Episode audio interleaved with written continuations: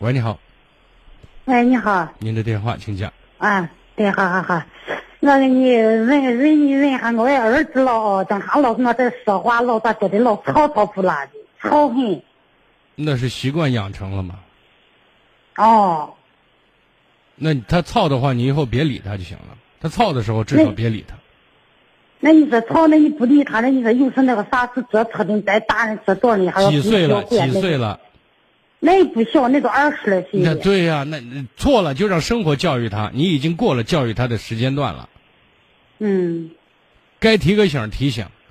然后呢，他操来操去的，他操的时候不尊重你的时候，你不要给他不尊重你的机会，对吧？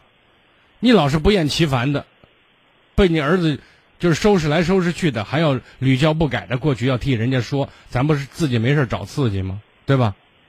他都二十多岁了，他又不是十来岁，不懂事儿。即便他现在二十多岁不懂事，你也没有机会教他，让生活教他，好吗？那人家给别人，你说大家陪我想好的，同事连着想好呢，咱都往想最好很。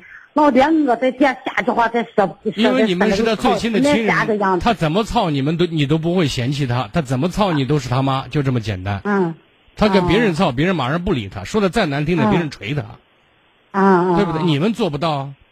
哦，对，为什么有一句话说爱自己的人自己伤得最深？因为安全嘛，哦，对吧？所以呢，作为父母亲，在这一点上，当他不尊重你们的时候，掉头就走，不要给他机会，好吧？